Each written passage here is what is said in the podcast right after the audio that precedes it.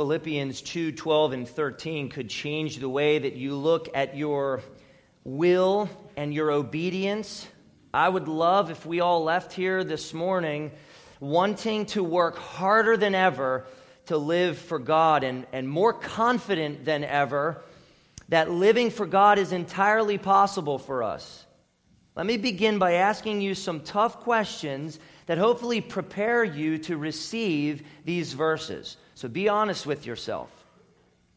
Do you struggle to want to obey God?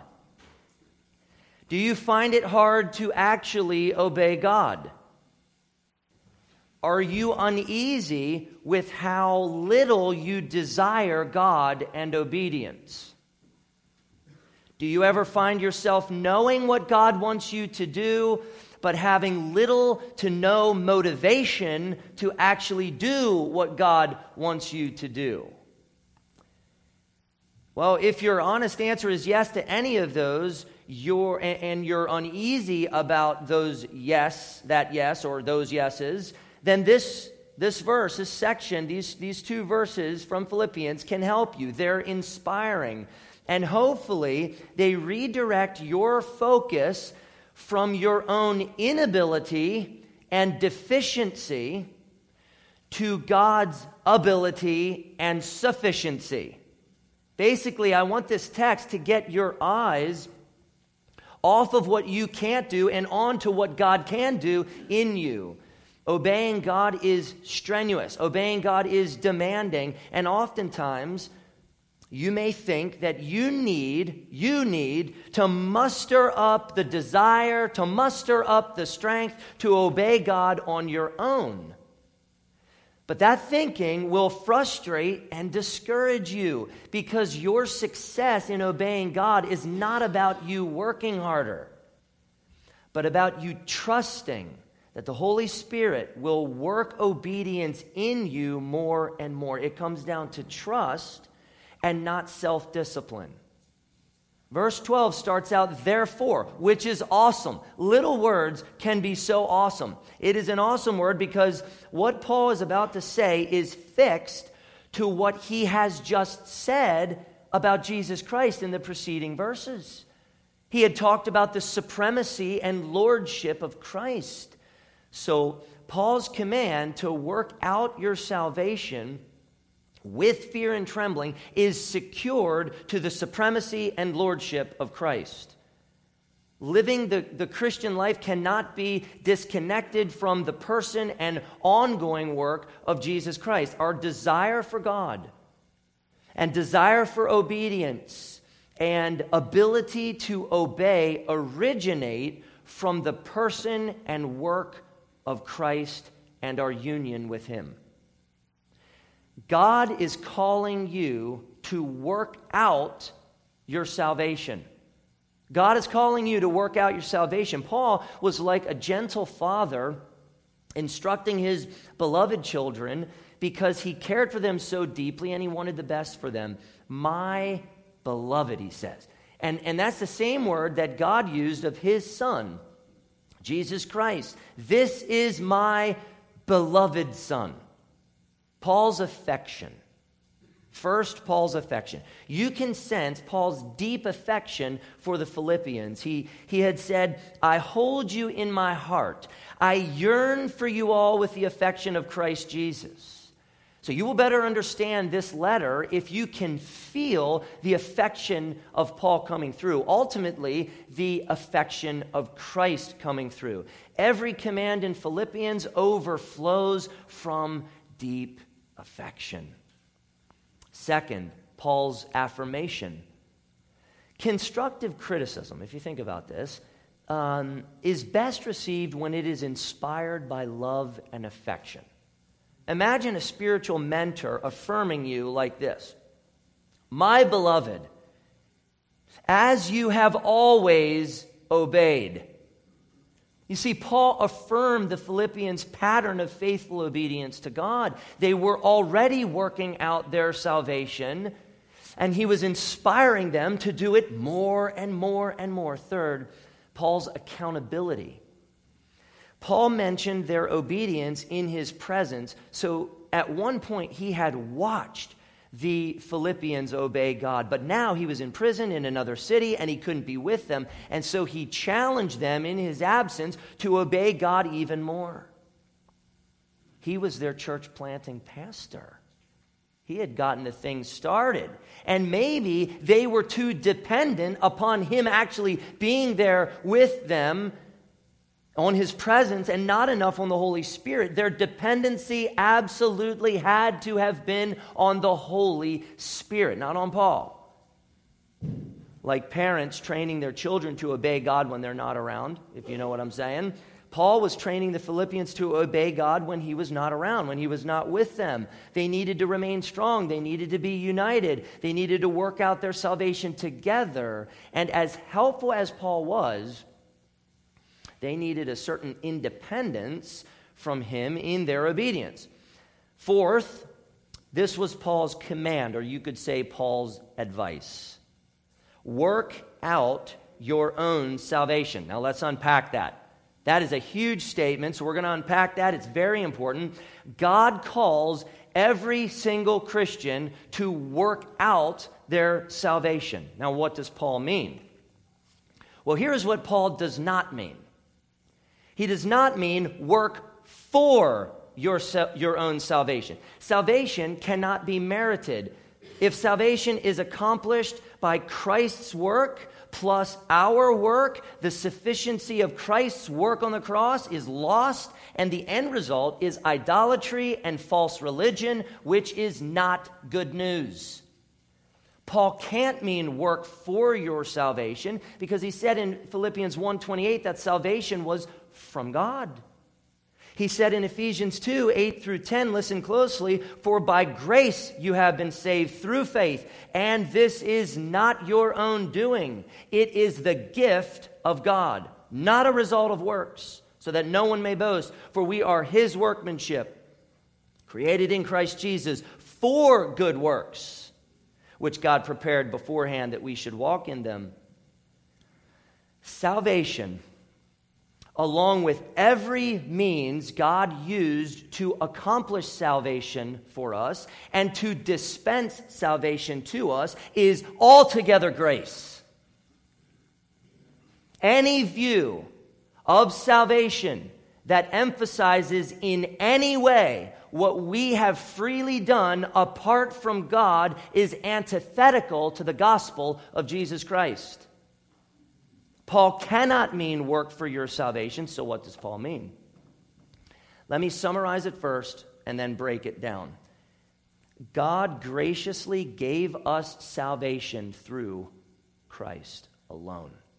Therefore, because we now possess salvation, we must live out the effects of salvation or work out what Christ has already accomplished for us. Let me break that down. First, understand what Paul means by salvation. Paul had just mentioned the cross in verse 8. So, salvation logically refers to Christ dying on a cross to save us from sin and God's judgment and to give us eternal life. Well, how does someone work that out? Well, maybe this illustration will help. You contract a terminal disease which causes severe fevers, tremors, and paralysis. You have no hope of recovery until you hear of an injection that guarantees full recovery. Healing will be a process. The effects will gradually reduce until they're gone, but once you receive the, the injection, you're essentially cured. It just has to work itself out through your system so you get the shot. And as the months pass, pass the fevers decrease, the tremors grow infrequent. The paralysis wanes, and more and more feeling returns to your extremities. Your quality of life improves. You experience significant improvement, and people see the process and see, people see the progress you are living out what the medication is working in you, and the improved health of your body is being caused by two things. First, you have received the medication. And secondly, it's working itself out in you.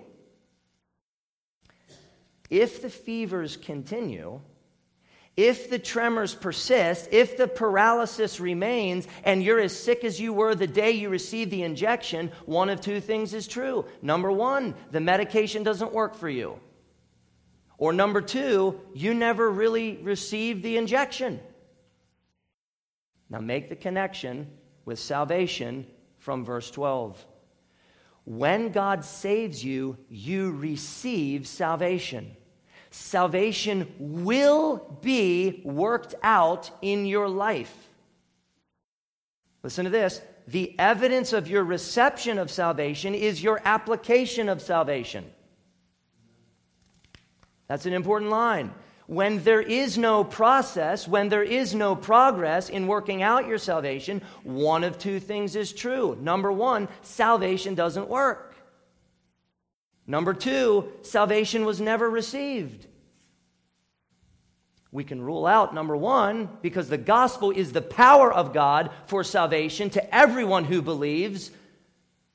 And God's sovereign and saving grace applied is always effective. God accomplishes all that he sets out to do because he has no rival, and nothing, nothing can thwart his divine purposes. And if at that point you say, I don't know if I agree with you, just think if something can thwart the purposes of an almighty and sovereign God, that thing is then sovereign at that point, and we lose God. The only explanation left for why a person does not work out their salvation is that they have never truly received salvation. The evidence of your reception of salvation is your application of salvation. Maybe this illustration will help. God gives a young and poor newlywed couple a massive, beautiful countryside mansion on considerable acreage. He places them inside it. And now they must explore their property, grow their family in it, and simply enjoy all that God has given them. As they discover new rooms in their mansion, and as they discover the far reaches of their property and the fields and the fruit trees and all that is on the land, they begin to enjoy it and they begin to use it as God intends them to. As they discover more, they use more to enhance their lifestyle and happiness. Their countryside mansion and scenic land seems endless, as does their potential for better living and more happiness. They are living in what God has built for them and living out their new identity as homeowners. They, they have done absolutely nothing, nothing except receive and live in and enjoy the home God gave them. All they are really doing is living out their new God given identity as homeowners. When Paul says, work out your salvation, I take him to mean that because we have received salvation from God, we are to live out all the implications of salvation in our everyday life. You see, I'm, I'm seeing a connection in verse 12 between obedience and working out your own salvation. It goes like this As you have always obeyed, so now work out your own salvation. Uh, working out their salvation appears to be the Philippians' continuation of obedience. Now, application. We were dead in our trespasses and sins. But through the life, death, and resurrection of Christ, God ushered us from death into life. Christ is now alive in us. By faith, our utter sinfulness and cumulative sinful record was thrown onto Christ and nailed to the cross. Our sin debt was canceled. At the same time, all of Christ's righteousness was credited to us as if it was our righteousness. Because of Christ's work for us, God now considers us perfectly righteous. as if Christ's merits were our merits. We, of course, still sin. Everybody knows that. But because of our union with Christ, God considers us, God counts us, God deems us righteous in His sight. Sin no longer defines us. Now, our union with Christ is our new identity. We are now holy, righteous, forgiven, pure, redeemed, saved. We are now God's children and we now belong to Christ, it cannot be reversed because the paperwork has been done in Christ. We are now what we will be forever children of God. Paul's command to work out our salvation is a command to live out the salvation that we have been given and to live out what salvation has made us. Isn't that what Paul is getting at? Predestination is part of your salvation. How do you work that out? Romans 8:29 says this, "For those whom he foreknew, he also predestined to be conformed to the image of his son." You work out your predestination when you live more and more like Jesus. When you conform more and more to Christ, that is the intent of predestination. Faith is part of your salvation. Galatians 2:20 says this, I have been crucified with Christ. This is Paul. It is no longer I who live, but Christ who lives in me, and the life I now live in the flesh, I live by faith in the Son of God who loved me and gave himself for me. You work out faith after the old you, after the old you is crucified with Christ, and after Christ begins to live in you. After he loves you and after he gives himself for you, then you live by faith in him.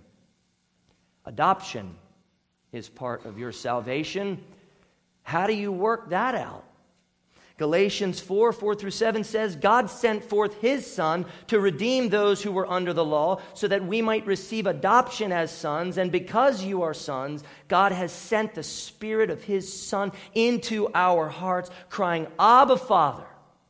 That's awesome. So you are no longer a slave, but a son. And if a son, then an heir through God you work out adoption after being redeemed, after legally becoming a child of God, after receiving the Spirit of Christ, after addressing God as Abba, Father. You work out your adoption when you live as a son or a daughter of God and not as a slave of sin. You are not a slave. You are a son. You are a daughter. When I left, this isn't in the notes. Mom, this is for you. When I was leaving as a teenager, mom would say, Remember whose you are. Because it is our identity that drives how we live out. Thanks, mom. Still with me. And we could do this same thing with all the different aspects of our salvation, but I hope you see the point. So then, it is completely insane, insane, unheard, unthinkable, stupid, foolish for someone to think they have received salvation if they are not currently working it out. Dr. William Hendriksen called it continuous, sustained, strenuous effort continuous, sustained, strenuous effort. It is grueling work to work out your salvation with fear and trembling. But it is good work and it is satisfying work and it is joyful work. 2 Peter 1:10 might help you better understand verse 12. Peter says this, "Therefore, brothers, be all the more diligent to confirm your calling and election, for if you practice these qualities, you will never fail. Now, it would be helpful if we read right before that. Peter had mentioned several uh, qualities in verses 5 through 7, including faith, uh, self control, godliness, love. In other words, the way to confirm that God has called you, that God has elected you, or that God has, you could say, saved you, is to put forth strenuous effort to trust Christ, to control your body, to obey God's commands, and to love God and others. I think working out your salvation is equivalent to striving to confirm your salvation through hard fought, persistent obedience to God. God is calling you to work out your salvation with fear and trembling. Now, fear and trembling can be really good. I had the, uh, the opportunity to enjoy the Kreider Farms tour and, and I'm terrified of cows. And it still was, I'm kidding, I'm not terrified of cows. Cows are awesome. Our family loves cows. I went to the top of the silo observation tower, and in the floor of this tower, there are glass plates. And you can step out on those glass plates and look down a 100 feet. Now, I wanted to step on those glass things, but when I stepped, something happened in my legs. Fear Fear happened in my legs. But I wanted to step on the glass. And I, and I kept stepping on the glass. I had a nice platform of concrete that I can't see through, but I wanted to go on that glass and feel that little rip in my leg. It was a rush. We can fear, we can tremble, we can enjoy something all at the same time. Psalm 2, verse 11 says, Serve the Lord with fear and rejoice with trembling. Serve the Lord with fear and rejoice with trembling. Fearing God and trembling His glory coincide with rejoicing in God. As we serve Him with fear and trembling, we rejoice in Him. As we serve Him with fear and trembling and rejoice in Him, we are thrilled by Him. Now, why are fear and trembling necessary when working out your salvation? Why would God even put that in there? Consider Jesus Christ from verses 6 through 11. He has supremacy. It would do many Christians well to fear Christ more and tremble at his supremacy rather than patronizing him as their homeboy. As we work out our salvation, we must keep in mind who saved us and how he saved us. His person commands all, his person commands reverence, his person commands respect. Christ living in you is a terrifying thing and a glorious thing and a humbling thing. Okay, now let's shift gears a little bit and see how this has worked out. How do we do this? How is this done? How can you work out your salvation with fear and trembling? Verse 13 can give you hope. Verse 13 can give you confidence. Verse 13 can give you expectation, all of which you desperately need. It is so thoroughly theological and yet so powerfully practical. Verse 13 is saturated with the sovereignty of God. Working out your salvation, my friends, saints, dear saints, dear beloved, dear loved ones, it is continuous, sustained, strenuous effort. And the task of working out your salvation, when you look at it, may seem completely daunting. How am I ever going to do that?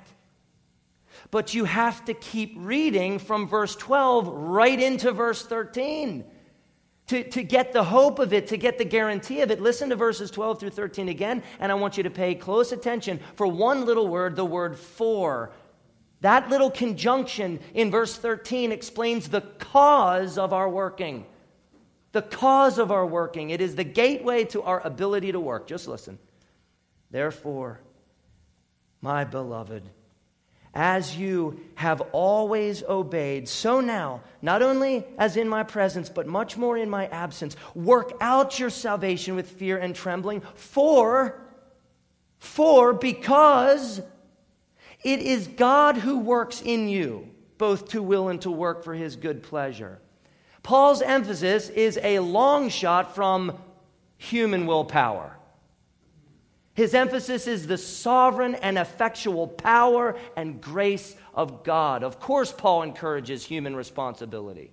None of what he says discounts human responsibility and the will and the work, but he unquestionably punctuates God's work in us, not our autonomous work disconnected from God. And until you get that in your gut, and I mean deeply entrenched, this theology in your gut, you will focus on yourself. You'll focus on yourself. You'll bear the immense burden of work. And you will wear yourself out by your own self dependency. Quite frankly, you and I cannot handle the responsibility or the rigors of working out our salvation on our own. Can't handle it. We'll shut down. And please listen closely. There are people who moderate the absolute sovereignty of God in salvation, which creates unbearable burdens. The sovereignty of God in salvation promises hope. It promises freedom. It promises the anticipation that God will work in the toughest of circumstances. So, when your desire for God and obedience is not what it ought to be, the answer is not you trying harder, striving just a little bit more. Today I'm going to get it. But it's rather the spectacular sovereign grace of God at work in you. It's God's work. The doctrines of God's sovereign grace are what you need to find greater desire and ambition and joy in slogging out your salvation. Paul didn't write verses 12 and 13 to spark up some uh, theological debate about free will and God's sovereignty. His purpose was to give hope. His purpose was to give confidence. His purpose was to give expectation to these dear people that God could work the impossible in the human heart.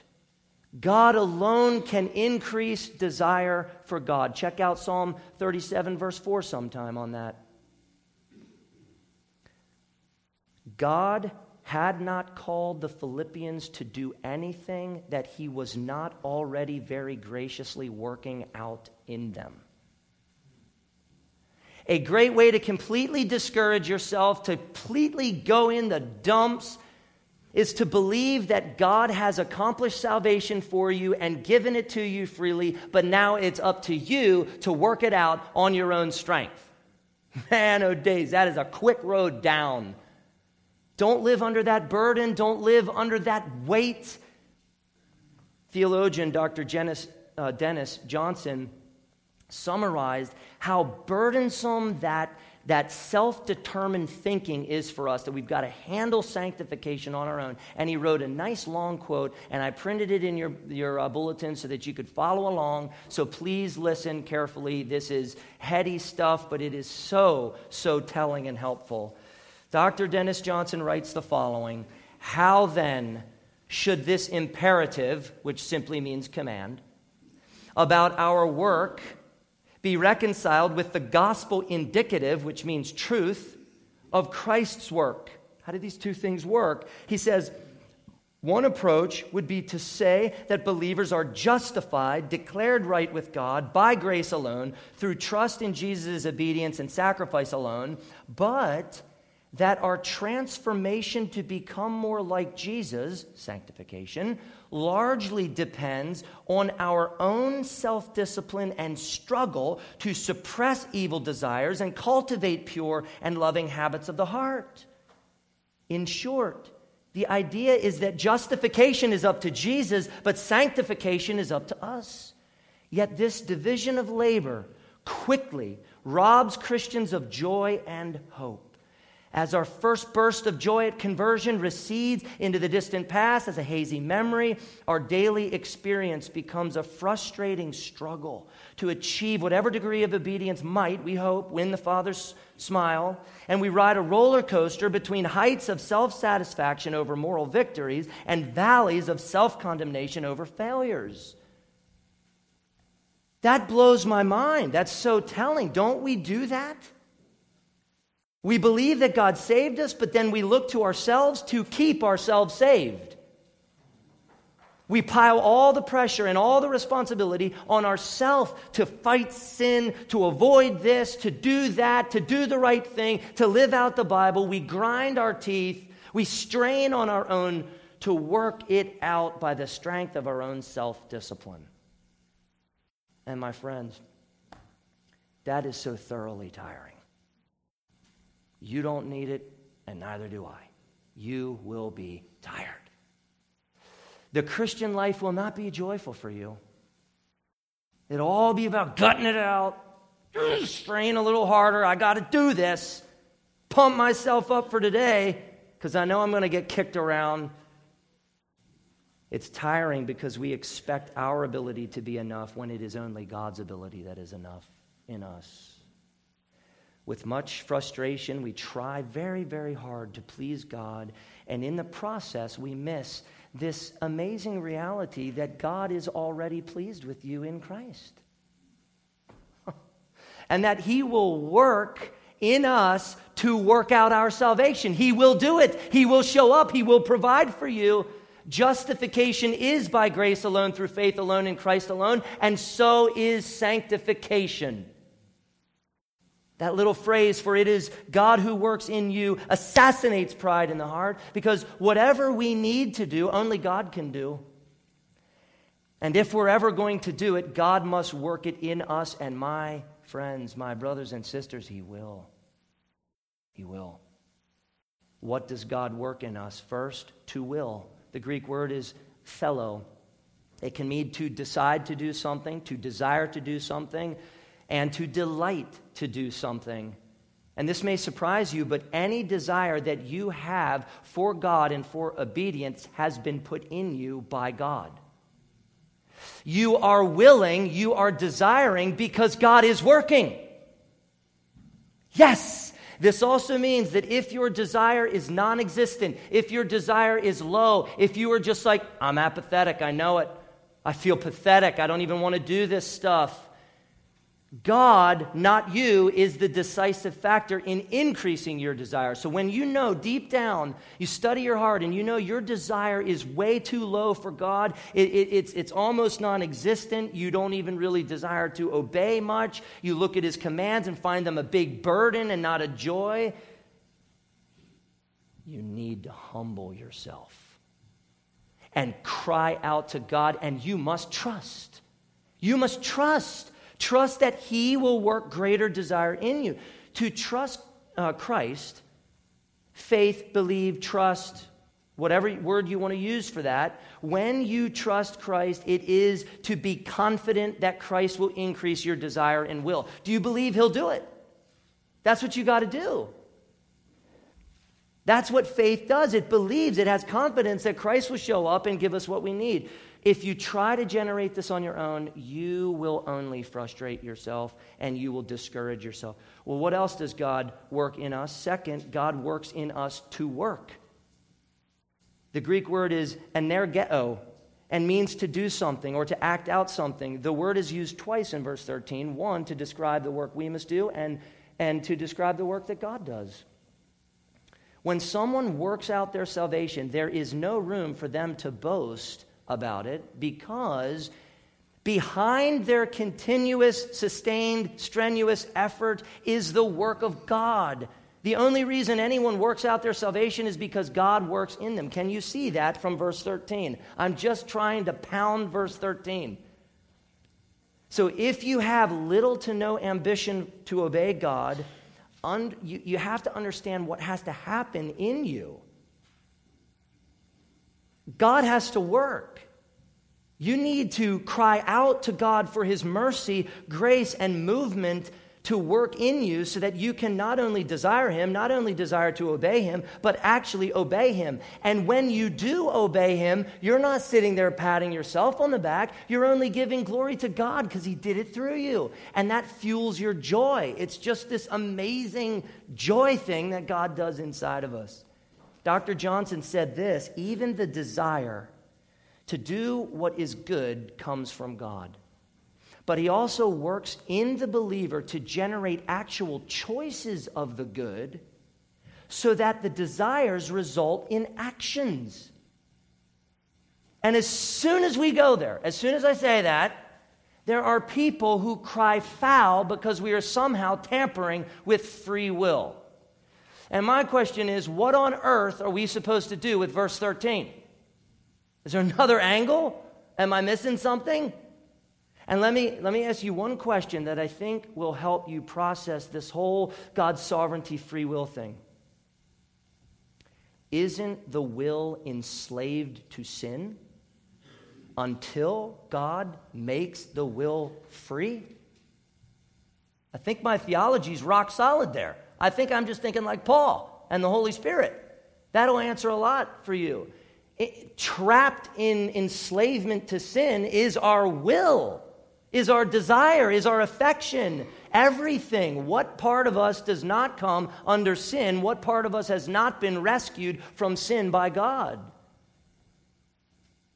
Please think about that. Verse 13 only advocates the thought that Paul gave us earlier in Philippians 1 6, which goes like this And I am sure of this, that he who began a good work in you will bring it to completion at the day of Jesus Christ. Who began the good work? God. Who will complete the good work? God. Who gets the glory for the good work? God. God, God, God. Maybe a good way to balance our work and God's work is to say this We work together with God because God has chosen to work in us. I think that captures it. Anything good that you have ever done has been God at work in you. When you lose battles to sin and you're like, didn't do it that time, you were simply fighting on your own strength and not trusting God. Every struggle you have there is a clear path to victory and has nothing to do with your grit and nothing to do with your willpower. Victory has everything to do with trusting God to work in your work.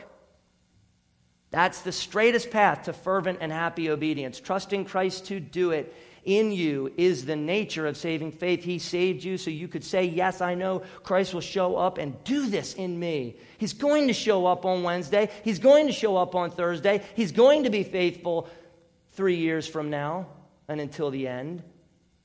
Consider Hebrews 13, 20, and 21, which talks about God equipping his people with everything good that they may do his will, working in them that which is pleasing in his sight. This is not an isolated example in Philippians. Pleasing in his sight through Jesus Christ, to whom be glory forever and ever. Why does he get glory? Because he's doing it. Consider Consider Paul in 1 Corinthians 15:10 who said, "But by grace, but by the grace of God, I am what I am."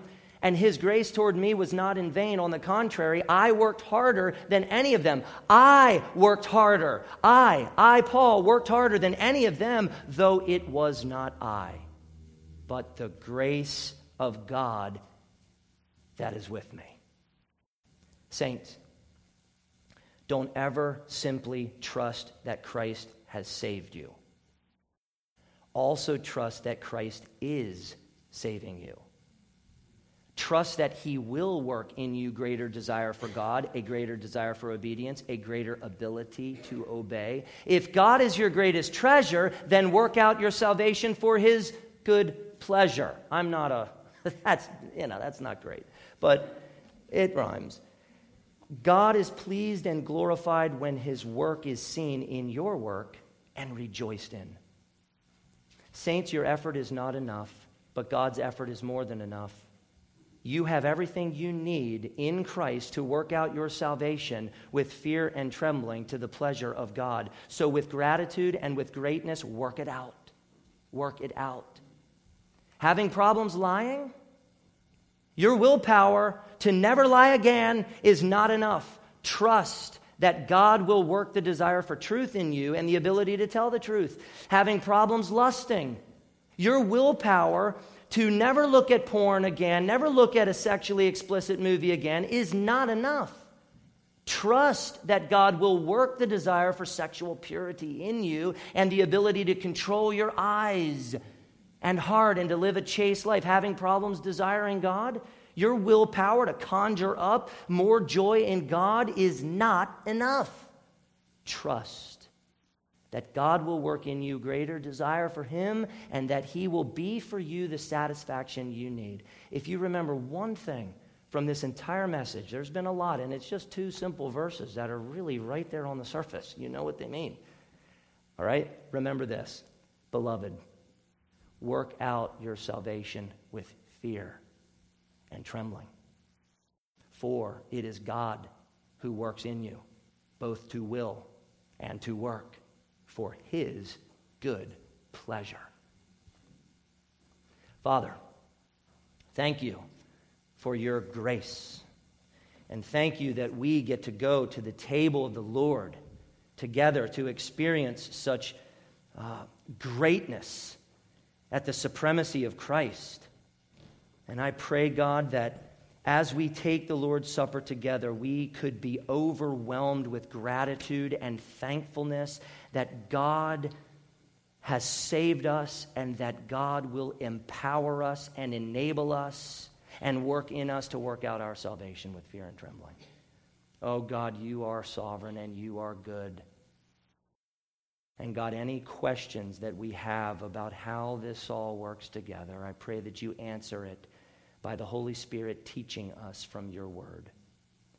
Now, God, as we delight in these elements to remember Jesus and to feast on him by faith and be nourished by him, we pray that we do it for your glory, for your Son.